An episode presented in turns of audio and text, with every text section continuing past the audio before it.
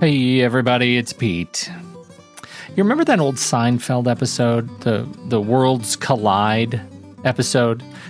George is dating Susan, and Elaine needs a new friend, so Jerry recommends that Elaine call Susan, and thus, according to Kramer and George, worlds collide. That is pretty much today on this show. A little background. In addition to The Change Paradox, which I adore, I have served as co-host of Taking Control, the ADHD podcast, with Nikki Kinzer for about 10 years. Nikki's an ADHD coach, and we have been through a ton together over the years, and I have ADHD. ADHD is a funny thing. For those of us who've lived with a diagnosis for a while, especially if we're diagnosed as adults, it answers a lot of questions about our lives. It certainly did for me. But ADHD is one of those conditions that is never really fixed. It's not cured. Your ability to navigate the world with ADHD successfully is determined by the degree to which you are able to change your behavior to accommodate it. And whether that's medication or alarms or whatever, that can be hard to swallow for a lot of people. So I connected Dodge and Nikki because the three of us, in some combination, have had this conversation at one point or another. And now I'm here, introducing two of my favorite people, talking about a subject that is incredibly important to me, and I'm not supposed to speak. Who makes these rules? Anyhow, you can probably guess that I'm a big fan of Nikki Kinzer. I love working with her, and I love the work that she does to support others just as much. You can find out more about her, her coaching for adults and college students, and her groups at takecontroladhd.com. As for the podcast, you can find all the links to subscribe or in the show notes for this episode, if you're interested in checking that out. It's called Take Control, the ADHD Podcast, if you want to search for it in your favorite podcast app. And now, Nikki Kinzer and Dodge Ray.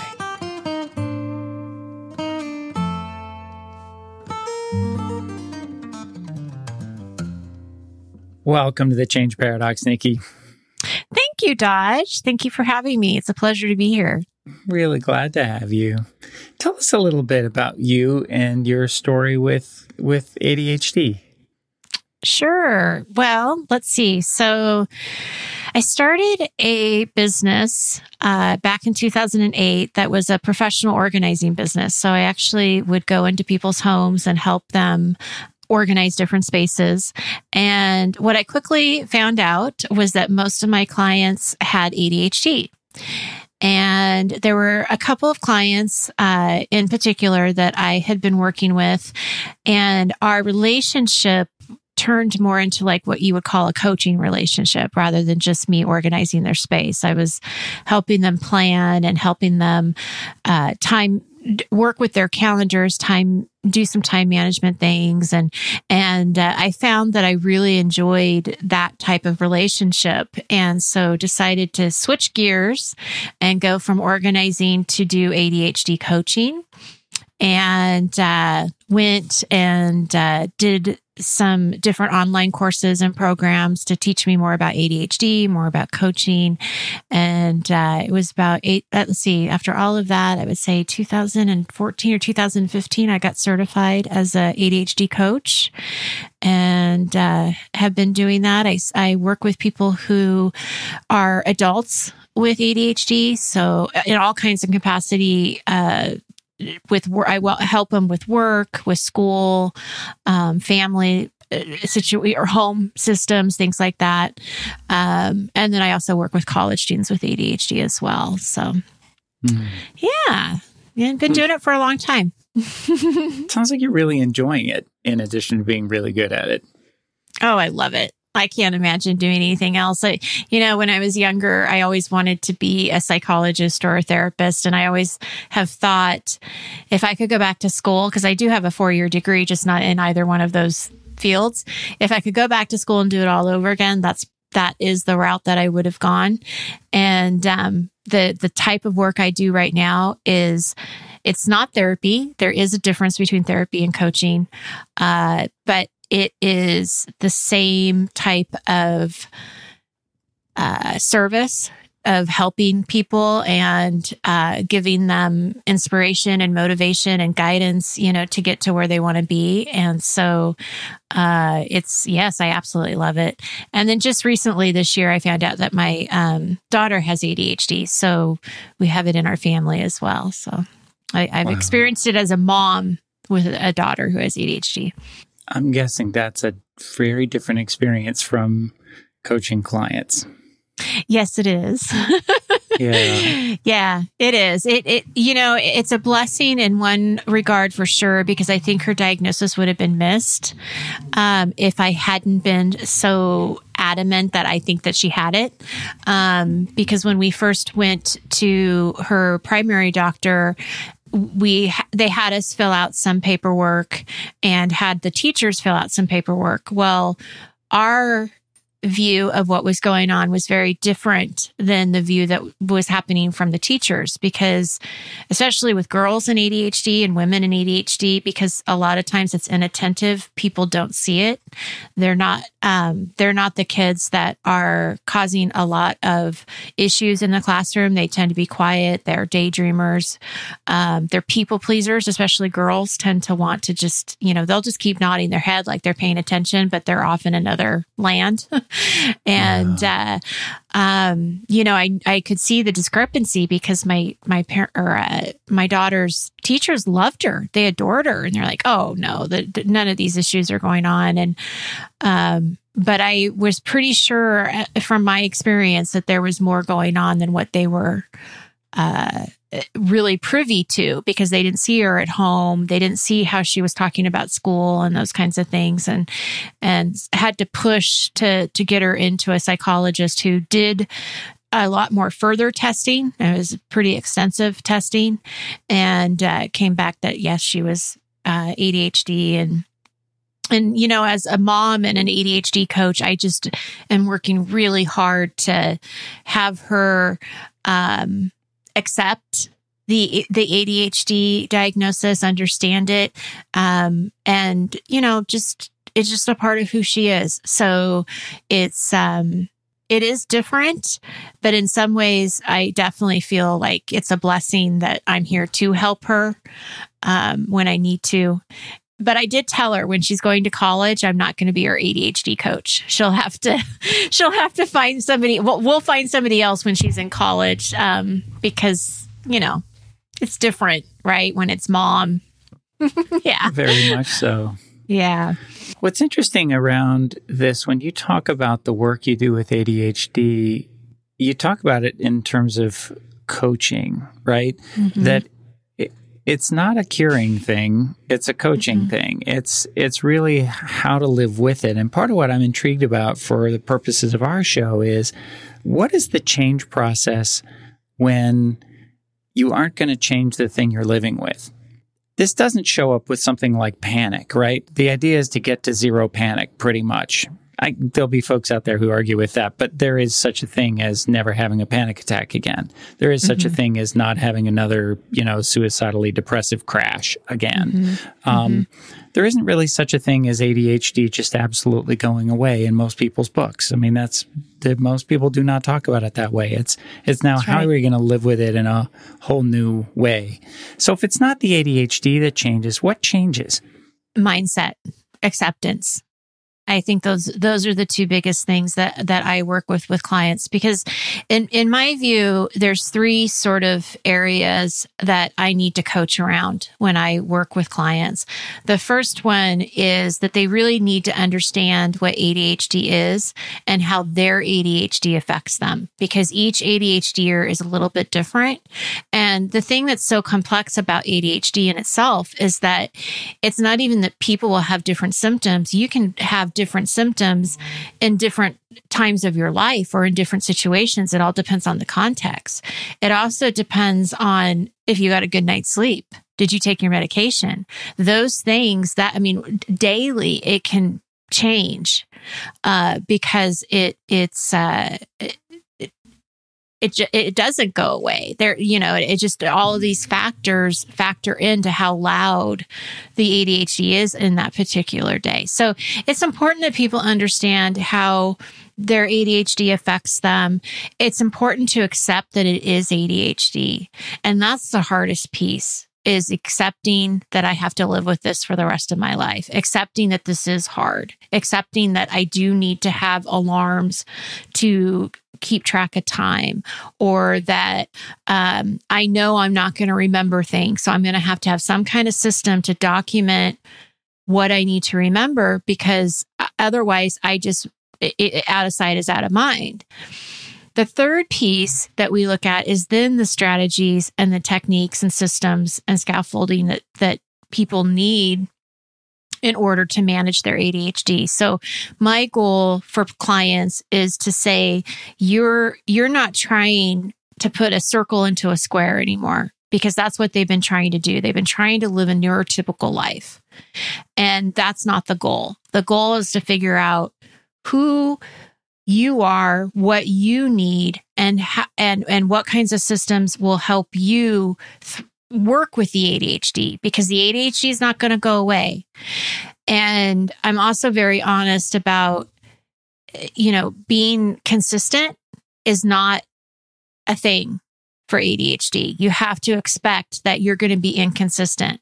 So one of the things that my co-host, Pete Wright, and I talk a lot about on the show is that, what's the recovery look like? So you may have a really bad day, but we want you to recover faster.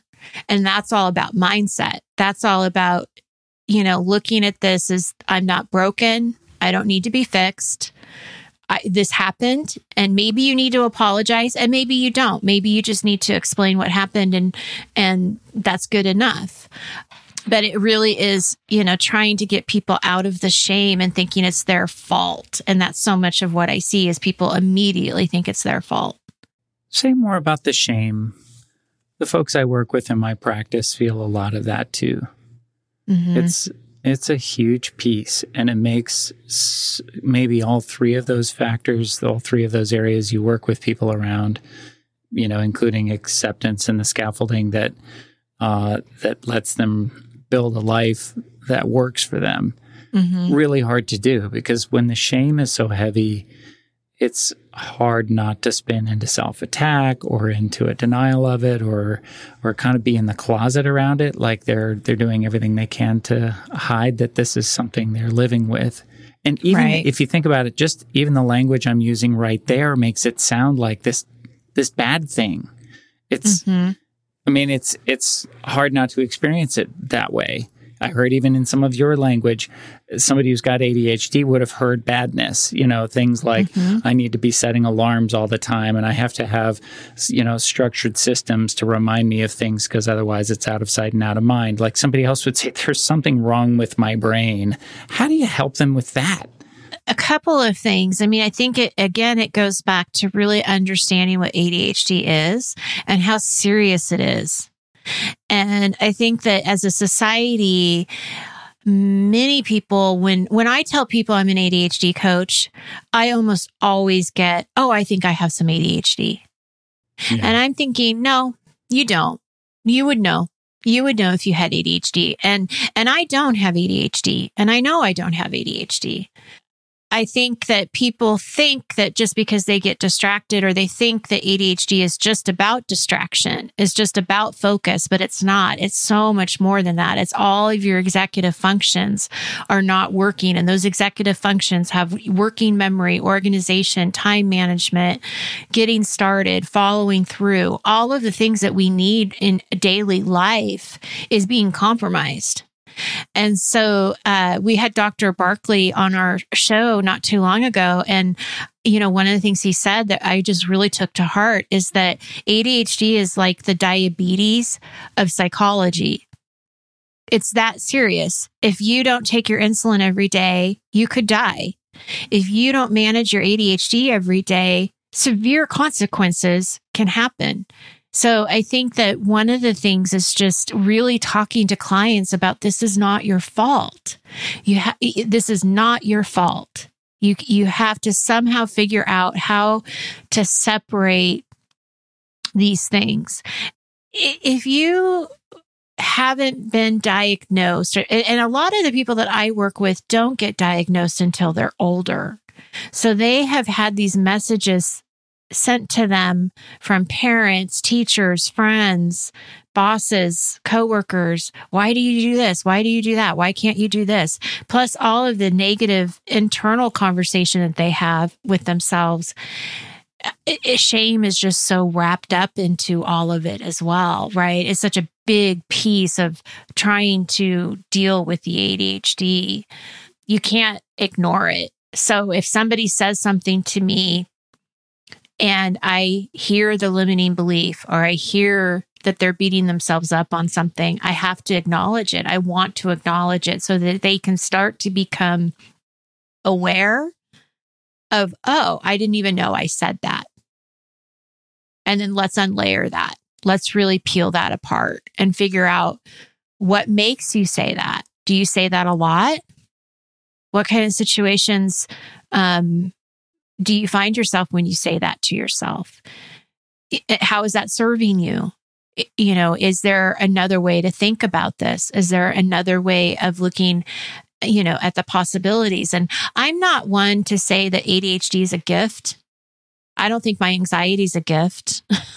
I would much rather not have it. But there are a lot of positives about ADHD. But I don't even necessarily say that, you know, that can just be people too. You know, it's just, if you're creative, it doesn't necessarily mean because you have ADHD, you're creative. You could just be creative anyway. Like, and you have ADHD. It's like, it's not everything. It's not who you are. It's just something that you have and something, it's a way that you think and process. So it's really trying to get people to understand that and accept themselves for who they are. It's funny. I can hear it just in your language some of the time talking about it like it's who they are, and some of the time saying it's not who they are, it's just something they live with. And it kind of mirrors their experience. Because I hear I've got a lot of my dearest friends, family, some of my just dearest clients ever, like, live with this. And it's some of the time a really big deal. And some of the time we will laugh that it's completely hopeless, but not at all serious.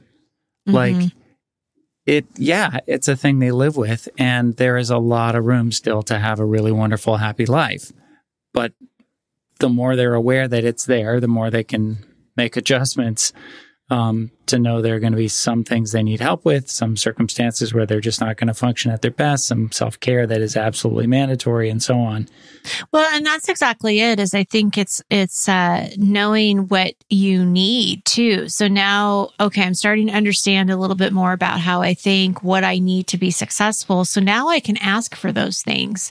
So if I'm in a work environment and I know that me being in the middle of all of the, what are they called? Little quads or little, you know, if you have a bunch of cubicles. Yeah.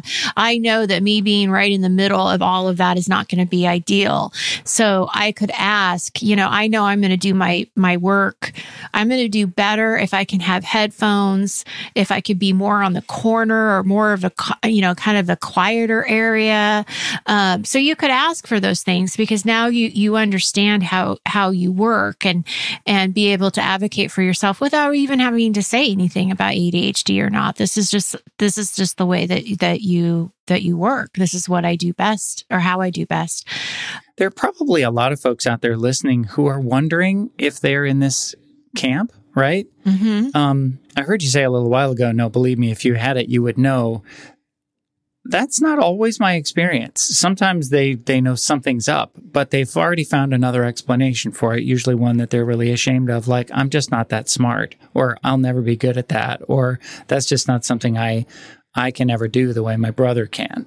And it turns out, actually, they may have a considerably higher IQ, but it doesn't show up in a lot of our neurotypical world's way of operating. So it doesn't show up, that kind of IQ doesn't show up well in school because it's, you know, it's built for different work, right? Mm-hmm. Mm-hmm. Tell us a little bit about the executive functioning things that tend to be different. You use the word compromised, and I flinched, and I guess I know you're right that that's, to some degree that's true. Some of the time I see it the other way also. It's not necessarily compromised. It's compromised for the activities our society typically values, and it thrives in some really amazing other ones, right? Right, right. If given free rein to live a different way, it's not compromised at all. But given the way our structure works, where mortgage payments are always due on the first, let's say, you know, their brain may not be wanting to be in that kind of regularity. Yeah, they might want to just pay it all at once and say, I'm done. So, right. Yeah, right. I mean, there's a lot of, you're absolutely right. A lot of that is kind of based on what society sort of expects us to do or, you know, how to adult, I guess, right? You know, it's interesting when I say, I think you would know, or you would know. And I do want to be clear, because you're right. There are some people out there, a lot of people that just aren't sure. But I would also say if we were to have a conversation with the people that aren't sure, we could probably figure out some different, I think we'd be able to identify the different areas in their lives where they feel like it's been different for them. It's different for them than it is for other people. And it's more constant for them. So that's what I mean by you would know, is that me doing this podcast and being distracted by something that is out my window right now, that's common. That could happen to anybody. But me working and being distracted all the time where I can't focus on anything. I'm overwhelmed. I have too much to do. I don't know where to get started. I'm going to just kind of avoid everything. Those are the feelings that you're having day after day. And you just, you know, something's not right. You're not functioning the way that you want to function, that feels good. Not even comparing yourself to anybody else, but just that feels good. So when we talk about executive functions, if somebody's out there listening, thinking, do I have ADHD? I think the first thing is to understand it's more than just about focus. It's more than just being distracted. That's a piece of it. But I've also been told by, like, a parent will say, well, my child doesn't have ADHD. They can play video games all day long. They don't have any problems with focus. Well, that doesn't mean anything, because they're doing something they absolutely love, and they're doing something that they can't keep track of time. And so, you know, when the ADHD mind is engaged and it's excited, it can focus on these things all day long. And they go into what is called hyperfocus. And what feels like 5 minutes to them could be 5 hours. You probably have heard people who get into hyperfocus and they forget to eat because they just don't think about it.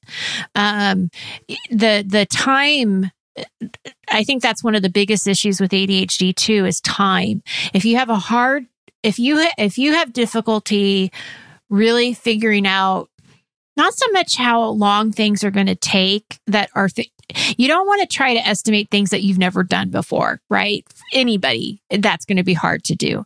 But if you have a hard time even estimating how long your morning routine takes, or how long something that you do on a daily basis takes you, if you have a hard time really just gauging any concept around time, because it's all fluid. It's all kind of now or later, or what am I doing right now? Like a week from now can feel like a really long time for somebody that has ADHD, when really it's not, because it's Friday and next week is like, you know, less Monday. Right. But Friday can still feel like it's a long time. So there's a lot of these little things that you can start to kind of think about. And I'll tell you, one of the things too that my daughter noticed right away is that she came down and told me, Mom, I think I have ADHD. And I'm like, okay, why? What makes you think that? And she said, I just did a homework assignment with my friend, and what took her 20 minutes is taking me like 2 hours to do. And I'm like, okay, well, I knew that was a red flag. So any parents out there that are listening, or yourself who knows that it's taking you longer to do things than it should, or you expect it to, that is something to look at, because it does take longer for you to do things.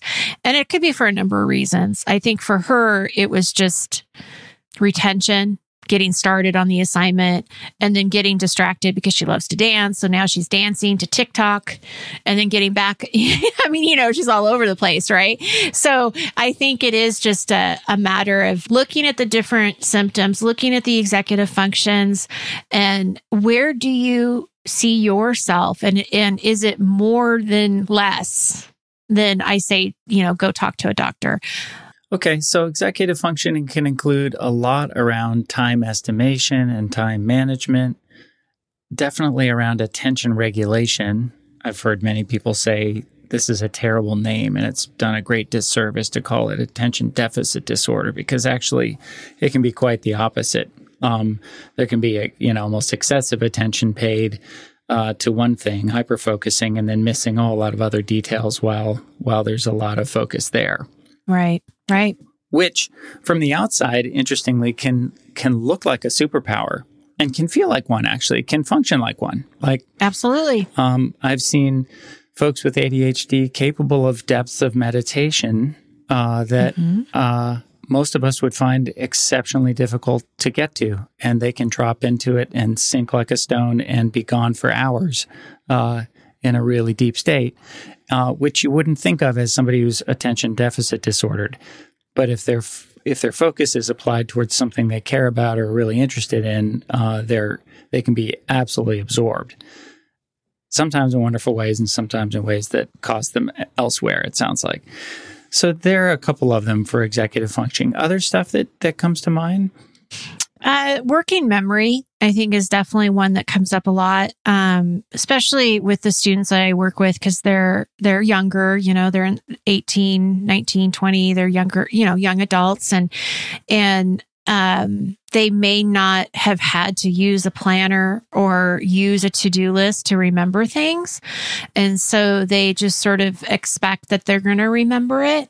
I mean, I've had people tell me that that's how they track stuff, is in their memory, and not a great strategy, because it's going to fail at some point. It's not going to something's going to happen. And it's a lot of stress to do that, right? I mean, it's a lot of stress to try to keep everything in your head and hope that you don't forget. So one of the things that we'll do is I'll definitely teach them, what are some different ways that we could at least get this out of your head, so that you don't have to rely on your memory. You can trust that this piece of paper is going to have what you need to remember. And so working memory is definitely an issue. And it's one of those things too, that you may remember, but you're going to remember at the wrong time when it's too late, or, there's going to be some consequence. So it helps to kind of prevent that as well. Let me jump in for one sec. For those out there who aren't sure what working memory is, in my experience, folks with ADHD may have fantastic recall. The hard drive of their brain works great. You can teach them something, and if they were present enough to encode it, they can remember it later beautifully.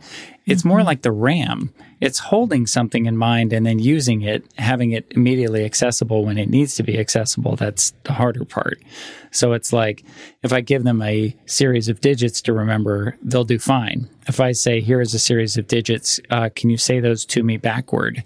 They have to hold all of the digits at the same time in their mind and then use them. And especially around time management or task management, that's really hard. Yes. It's hard to remember, I set my priority as this was number one for today. And as soon as something got emotionally flooding about number 6 on the list, that became the priority, even though what they wanted to hold in their mind was, clearly it's number 1 that I got to stick with. All I'm doing right now is number 1, yes. Nothing else but number 1, right? That's right out the window once yeah, they get flooded. Well, so. And that's a perfect example. I mean, another executive function issue is and I don't know if this is actually fallen. It's probably under more of the organization, but prioritizing. If you talk to an ADHDer, logically, they know that the fire on the stove is a priority and not watering the plant. But if they see that the dead plant is right in front of them, for whatever reason, they're going to want to water that plant before they go and take care of the fire. Even though logically they know the fire is more important, they both feel like the same urgency. They both need water. They both need water. And maybe right. I'm closer to the plant right now. You know, right. So I feel bad for the plant, right? I feel bad, right? Because it's a living thing, and now it's dying. Because I forgot last week, right? I forgot last week, yeah, exactly. And the interesting thing now, of course, is like in that I mean, I know that example is a metaphor, right? Right. And part of why it's a metaphor is because the fire would be very stimulating, and so. Mm-hmm. What I notice about the folks I work with and relate to, and I'm friends with for years and years, is that. Under the right circumstances, their brain works freaking fabulously. But yes. It requires more stimulation than most people's brains need. So if they're not getting a stimulant in the form of a medicine that feels good and works for them and is the right thing, they tend to then set up their lives to be hyperstimulating. So they're either always late for the airport because that's the only time they can get moving. They can't quite zip that suitcase until they're 15 minutes late. And then all of a sudden something kicks in and they're ready to go. They have to pack maybe the morning of the trip because they're under pressure then and the extra stimulation helps them get it done. Or they can't really quite get that term paper done until the adrenaline kicks in at 11 p.m. the night before and wham, and now their brain is just, working beautifully. Some of the part that can be so hard is that they're not aware consciously they're setting up a super stimulated life. And a lot of stress, a lot of anxiety, a lot right. of, I mean, once that term paper and you're, is done or you're on the airplane, that crash of just being exhausted is not healthy. Yeah. Mm-hmm. Yeah.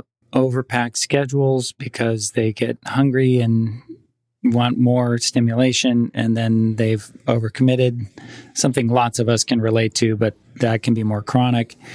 Well, for sure, because you can have the people-pleasing aspect of this too, because going back to shame, if you feel like you have disappointed others and that person asks you to do something for them, even though you don't have the space to do it, you may still want to say yes, because for some reason or in some way, that's you making up for whatever you did in the past. And you just don't want to say no. And so you start to overpack that schedule. And the other thing is that people always think that they can do more than what they can. And so they hope that they can get this done for this person. But usually, something falls through the cracks. Or right. It's an all-nighter and now you're really stressed out. Or it's a 25 agenda to-do list for Sunday right. because they really want to get to Monday having all those things done and they can't figure out which ones are the priority. Mm-hmm. Exactly. That can happen too. Yeah. Check me on this. So ADHD is not an area of expertise. It just ends up being, a part of my practice because it's so prevalent in the community. It is something I, again, watch in friends and family and everywhere. I mean, And it seems increasingly everywhere. Am I right? Like, do you have this sense that it is more and more prominent? Yes. Okay, so here are a couple of things I want to check out. Yeah. One of them is, I've got a couple of working theories about it, and I don't know if they're even remotely on target. So let's just talk about them, see if they go anywhere cool. You could divide the brains of this world into two basic types. There are both and brains. And there are either-or brains. And either of these can show up in extremes. You can be pretty close to the middle, so you can function if you need to in the other person's world. But more or less, your instinct is toward either a both-and brain that synthesizes things and puts them together, whether other people would or wouldn't, and or has got really clear boundaries inside between this area of topic and that area of topic. And potentially both of them have real gifts they offer. The or either or brain, kind of like the farmer's brain, as you know, I'm forgetting the name of that book, but right, the farmers and the hunters. Exactly, yes, I know right? what you're talking about. That mm-hmm. either or brain is really useful for priority. It's really good at saying, I'm working on number one, and therefore 2 through 5 are not what I'm doing yet. I'm going to finish number one, and those guys just aren't going to intrude. And it makes us really efficient. It means you can do that piece of homework in 20 minutes, not 2 hours, right? Because you can just do one problem at a time and not get confused by other things or distracted by what's out the window or, you know, need to go dance to TikTok for a minute, mm-hmm. right? And so either or can be really helpful. What I think I notice is for the both and brains, which would include ADHD in its more intense form, the both and brain can put concepts together that the either or brain typically wouldn't, right?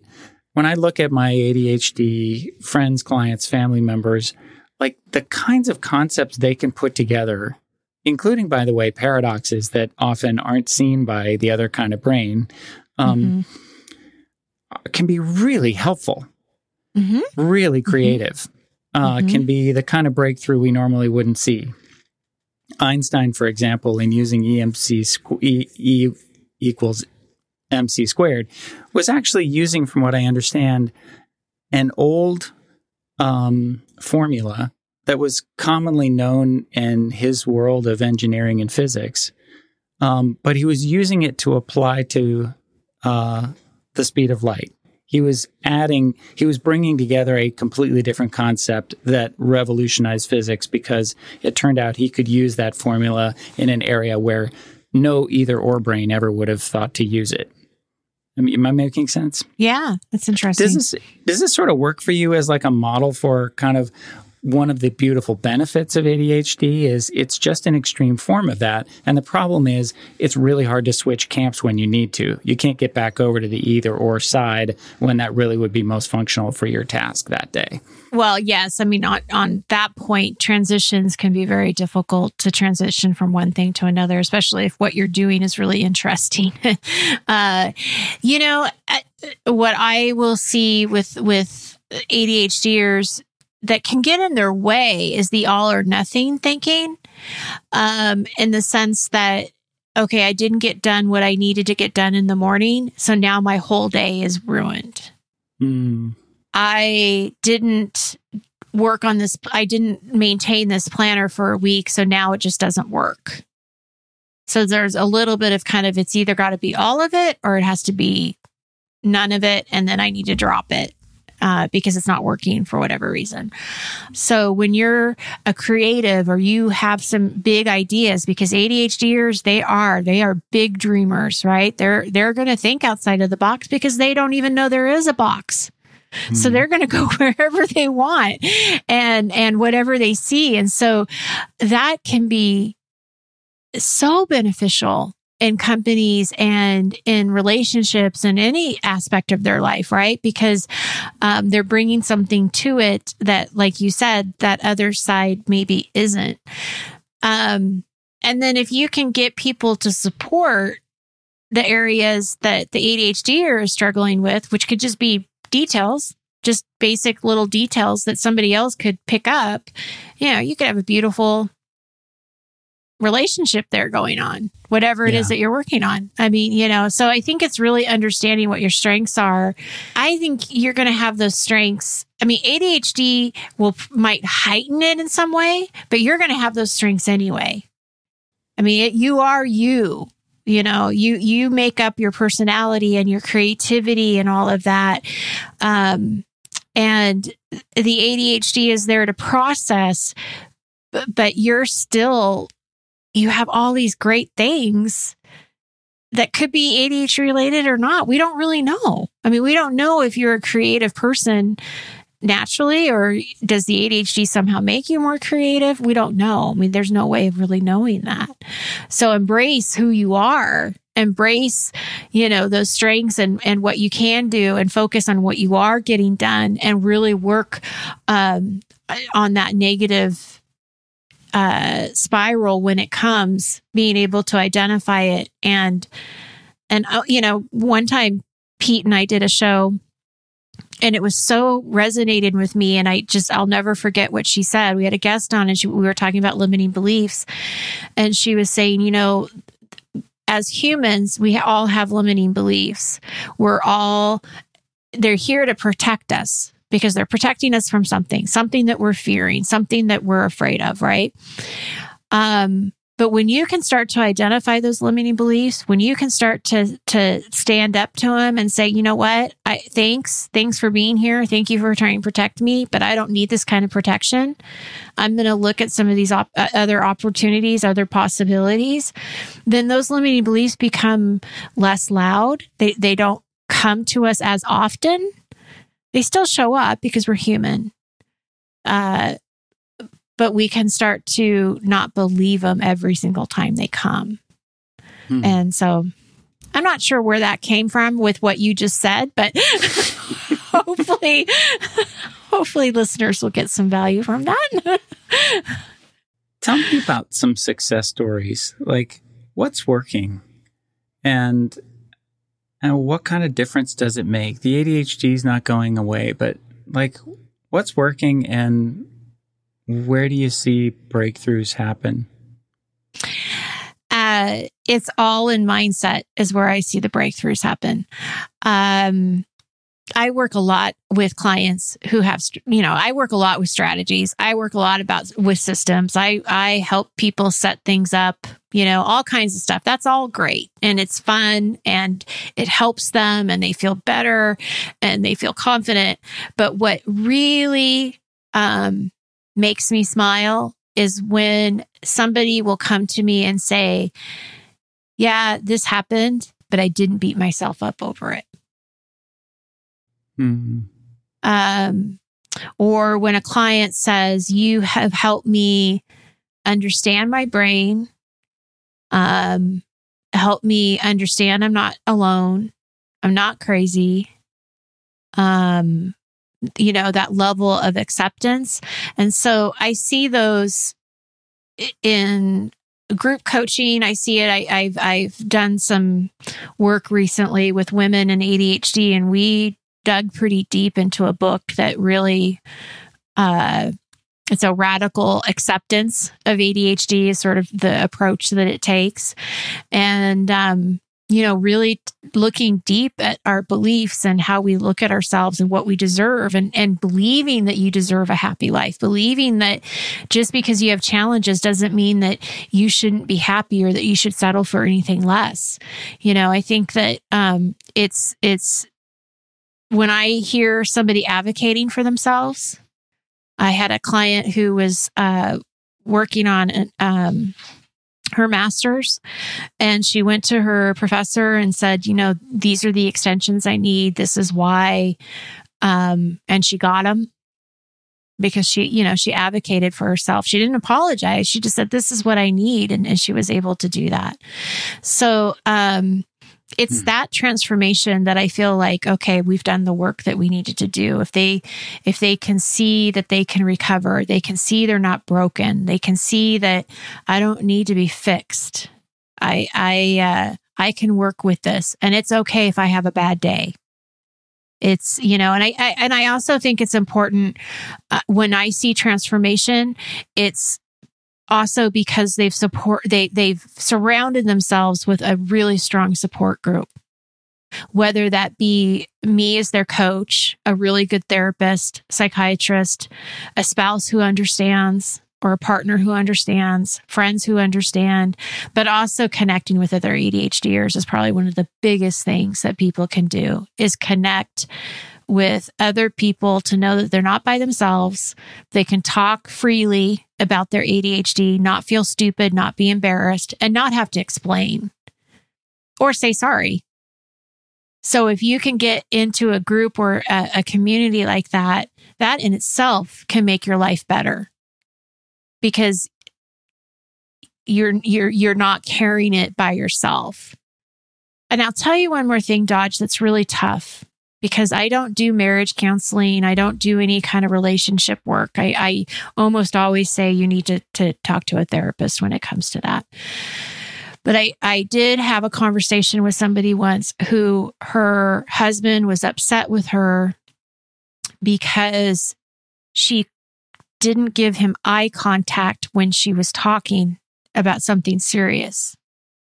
And he felt like that was her ignoring him. And he wanted her to change that. And I told her, I said, you know, one of the things you might want to let him understand is that I wear glasses. But Dodge, just because you don't want me to wear glasses because you don't like it, doesn't mean that I can't stop wearing glasses or I can't see. So you're asking me to change something that I can't change. So I don't know what she did with that. And I wasn't trying to like dismiss what he was saying or, you know, I mean, communication, spouses, huge mess. Lots of things can go on there. But I think it's important for people to express to their loved ones that this is something there are some pieces that I'm just not going to be able to change. I'm probably going to be running late every once in a while. I'm going to do my best to stay on track and do everything I can. But I also can't have you shame me every single time that it doesn't work that way, because there are just going to be times that it doesn't. Yeah. You know, so it's not only accepting yourself, but it's also, you know, surrounding yourself with people who accept you and support you, lift you up is really important. It sounds like you're doing some really cool work around a new coaching group where you meet twice a week instead of once. You meet Monday mornings and then Thursday afternoons so that there's some accountability and bookends for that particular week. And I gather it isn't just the accountability part. It's like there's almost like a borrowed ego strength. Like I know for a lot of folks who are working with executive functioning issues, and they can be even temporary. They can be the executive functioning issues that go with I'm exhausted or I'm really stressed out. But they'll find they can pack a suitcase better if somebody else sits with them. Or they can write that job, that, let's say, college essay, if somebody else meets them at the coffee shop and writes one also. There's something about kind of there's something stabilizing and grounding, and you can almost borrow some executive functioning power in when somebody else is near you or working with you. And it sounds like that can also extend over time, that if you've got a bookended group like that, their week has got some holding. Am I getting that? Absolutely. And, you know, accountability, I hate to call them accountability people. I mean, it's accountability, but it's also body doubling is what you're explaining. And the reason I don't love the word accountability is it feels a little bit like you're doing it for somebody else. Right. I don't like that either. You know? Yeah. And there's just something about that like, and I always tell my clients that I'm going to check in with you. I'm going to ask you how things are going, but this isn't because I'm, you know, following up in a way that's judgmental or you're going to get in trouble if you didn't do something, right? You know, it's not like that. But body doubling, what it does for folks with ADHD and does for folks without ADHD. Yeah. This is actually a great strategy for like people of all brains. Right. Yes. Is if you can work with someone or a group of people and on Zoom, because that's, you know, where we are right now, you all have your videos on and you guys are on mute and you're just working. It's an amazing, magical thing about how much you can get done. Fascinating. I think it's having this It is. It is totally fascinating. I would love to know the science of why this works, but it does. And it's having people there with you. They're not even talking to you. You don't even know what their name is necessarily, but they're there with you and they're doing something. And I think because they're all part of the ADHD community, they all get how hard this is and how helpful this is. And in the group that I'm going to be doing in January, what I hope is that people are going to have a space where they can plan and not feel stupid. Yeah. Not feel like, oh, I should do this on my own. Well, you know what? It's hard. And that's okay. So let's walk through, you know, some of these things that we need to look at on how to help plan your week and use me as a person you can ask questions to, and I can guide you and get you something that feels good, and then continue. You know, on Thursday, it's going to be more about weekend planning. You know, unstructured time is very difficult with people with ADHD because it's too much. It's like, I have so much time and so much to do and I don't know what to do. So I'm just going to, you know, go watch Netflix, which I've been guilty of. So. Right. Or hyper-focus on that one emotionally charged thing that catches their attention. Yeah. And before they know it, 2 of the 3 hours are gone. Yeah. Yeah. Yeah. For some folks I work with, it's been really reassuring to hear that it's not just a matter of figuring out how not to criticize themselves for their compromised brain, but to recognize that, like, extraordinary achievements are very much possible with this. Are there famous folks out there that you think of that have gone on to do wonderful things in the world this way and not just kind of coped?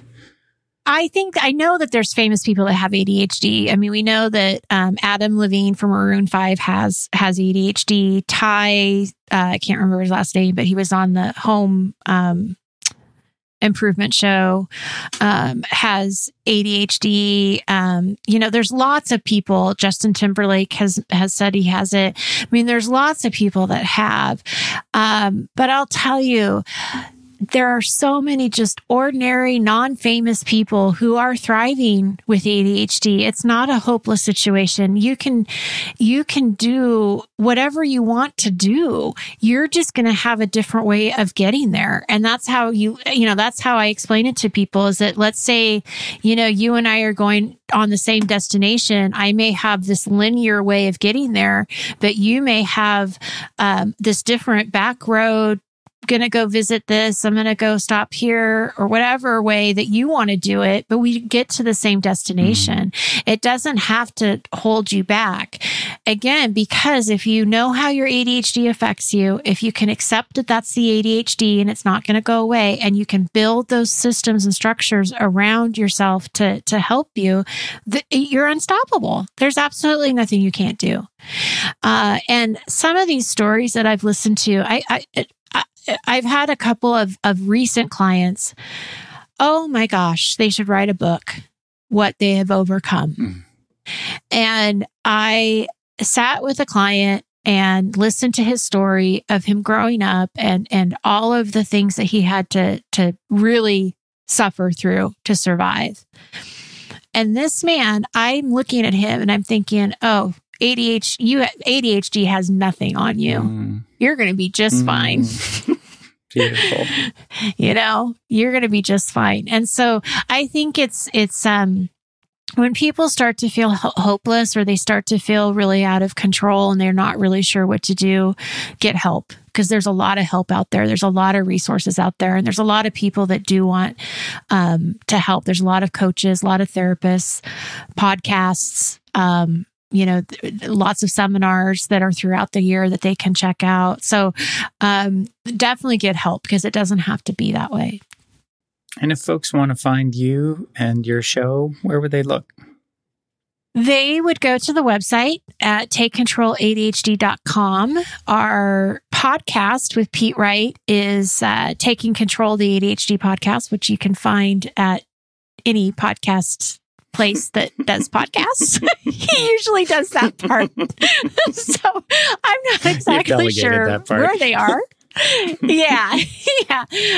But that's how you can find me, services, podcast, all of that. So wonderful. Thank you so much for being with us, Nikki. That was really helpful. Thank you. It's a pleasure being here. Appreciate it.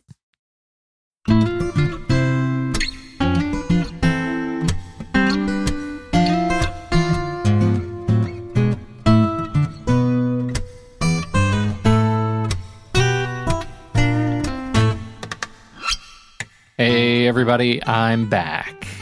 And just to bat cleanup a bit here, the show, once again, is called Taking Control, the ADHD Podcast, and you can find it with a quick search in your favorite podcast app, like Apple's Podcasts or Spotify or Stitcher, wherever you go for your podcasts, or just jump over to takecontroladhd.com to learn more on the web. I have to do everything around here.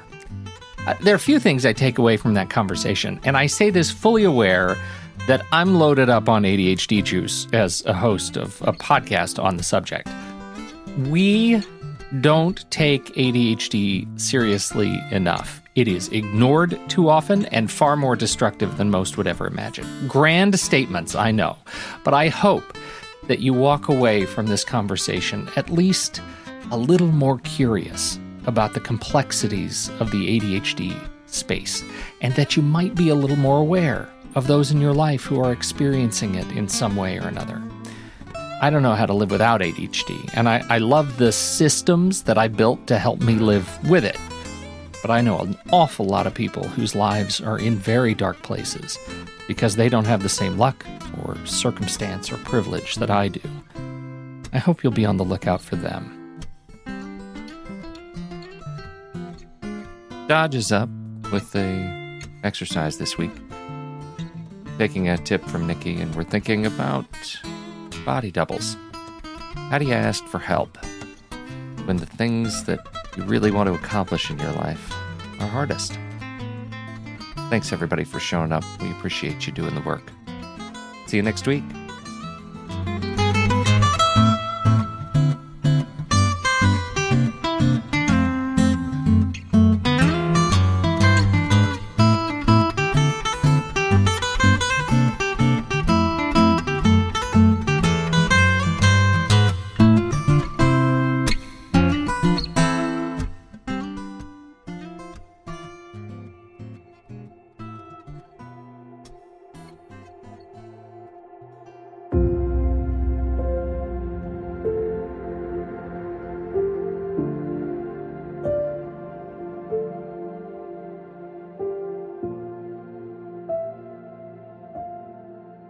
Let's start with that idea that Pete and I are going to talk about in the Afterthoughts episode that can be really helpful for ADHD, but also for most everybody else. And we're going to just sort of suspend all objections to this idea for just a minute and just go with the kind of inherent wisdom in it. Here's the idea. If it's not your gift, it's not your job. Got it? If it's not your gift, it's not your job. Which means you get to look around in your life at the places where you need some help, whether you've got ADHD or not, but absolutely if you've got it. I'd like you to spend a couple weeks trying an interesting experiment. Finding the places where things just don't come naturally to you. Maybe you're somebody who has quite a lot of vision and can come up with great plans, knows great directions, but really has a hard time executing. What if just for a couple weeks you played with an idea of, I need help with the execution. And you let yourself figure out what adjustments do you need to make to either hire somebody or ask somebody for help with the execution. Maybe you're the other way around. You're just fantastic at soldiering forward, but you're not really sure where to go. You know what? You can hire or ask for help with that too. Maybe you're pretty good at both of these, but you're having a really tough time with procrastination. Applying the seat of the pants to the seat of the chair, as it was once said. And in your case, maybe you're aware of some tasks that are just kind of hanging over you. In that case, I wanted you to borrow Nikki's wonderful idea of a body double. And what you're going to ask for is just somebody who's willing to make an appointment and show up at the same time you do and just be in your space while you take care of that task or those tasks. I want you to know exactly what it is, book an appointment, And just watch how much easier it is for you when you have some help in any of these ways and any more that come to you. That's your assignment for the next couple of weeks to play with. Looking forward to next time. Thanks, everybody.